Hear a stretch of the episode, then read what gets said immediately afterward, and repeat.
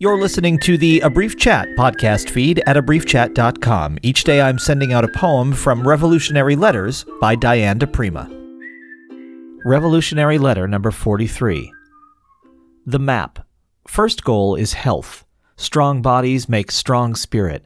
Venceremos Brigade, coming back from Cuba, discover they know how to breathe.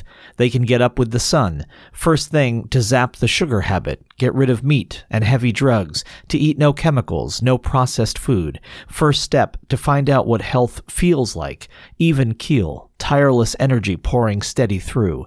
Then, prana. Vital energy, moving smooth through all your flesh.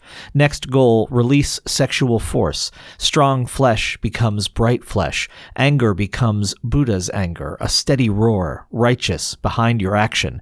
Not spasmodic, threatens no self-destruction. Loose touch on brothers and sisters. Loose force and contain it. Holy power to build up or pull down.